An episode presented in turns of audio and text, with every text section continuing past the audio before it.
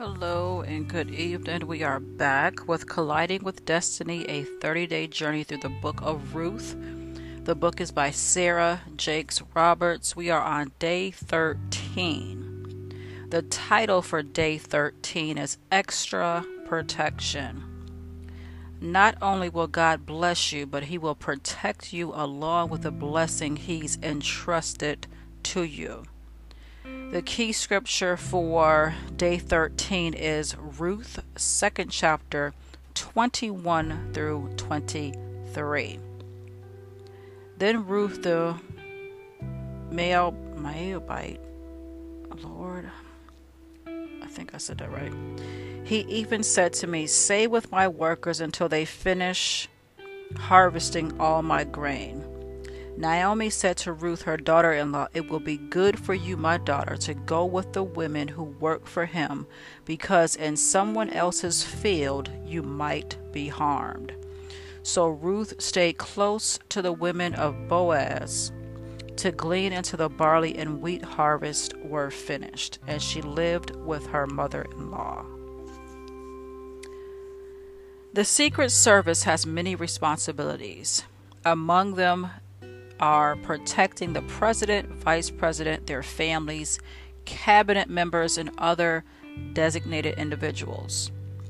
Recently, Congress passed a law that allows former presidents to have Secret Service protection for life. As the world seems to become increasingly more dangerous, I see why it is necessary to provide lifetime security to those who were elected to the highest office in government even after they leave the White House. Just like we see with political figures, when God elevates us, he also protects us. Boaz had given Ruth unprecedented, ah, unprecedented access to his fields. Within one day, she went from gleaning what was left over to having more than enough. In addition, Boaz made sure not only that she received plenty of grain, but that she would not be harmed or threatened. Ruth did not have to worry about losing her gifts by being attacked, robbed, raped, or disrespected. Boaz was her protector as well as her provider. This passage of Ruth reminds us that God doesn't bless us without protecting us. Too often we believe we're ready for our blessing, but when we receive it, we instantly become afraid of losing it. As if God may not bless us more than once, we allow fear to make us stingy. We must remember that He doesn't provide for us and bless us today only to pull it away from us tomorrow. Excuse me. He gives us the protection we need to maintain our blessings. The same God who protected Ruth and Naomi as they journeyed from Moab to Bethlehem was within, with them when he elevated them ah, when he elevated them from just enough to overflow. His protection and blessings run parallel. Do not let the insecurity of something being taken away because you hold too tightly to an object and ultimately let go of God. Similarly, sometimes we may need to let go of what he has given us so that we that so that he can enlarge our blessing and give us even more.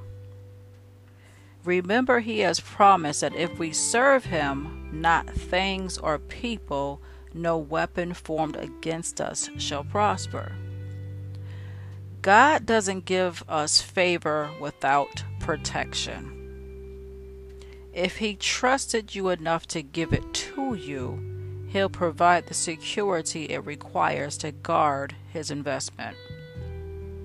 Don't become stingy or greedy. Instead, remember, He who began a good work in you will carry it out carry it on to completion until the day of Christ Jesus. Philippians 1 6. Okay, in the journal questions, there are four. Number one, what is the most valuable thing you have ever lost? Number two, how has your perspective on the loss changed over time? Number three, how would your life be different if you had never experienced this loss?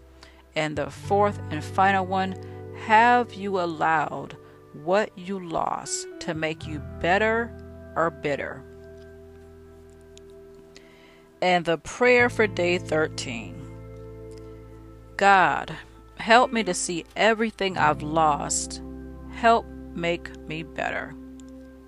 It may have hurt and it may have been broken.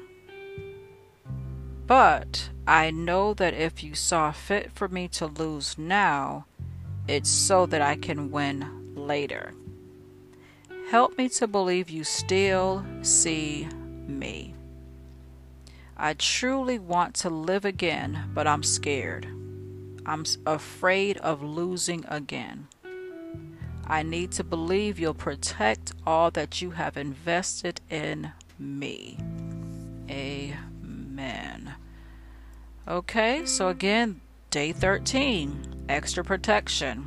Key scripture is Ruth 2 21 through 23.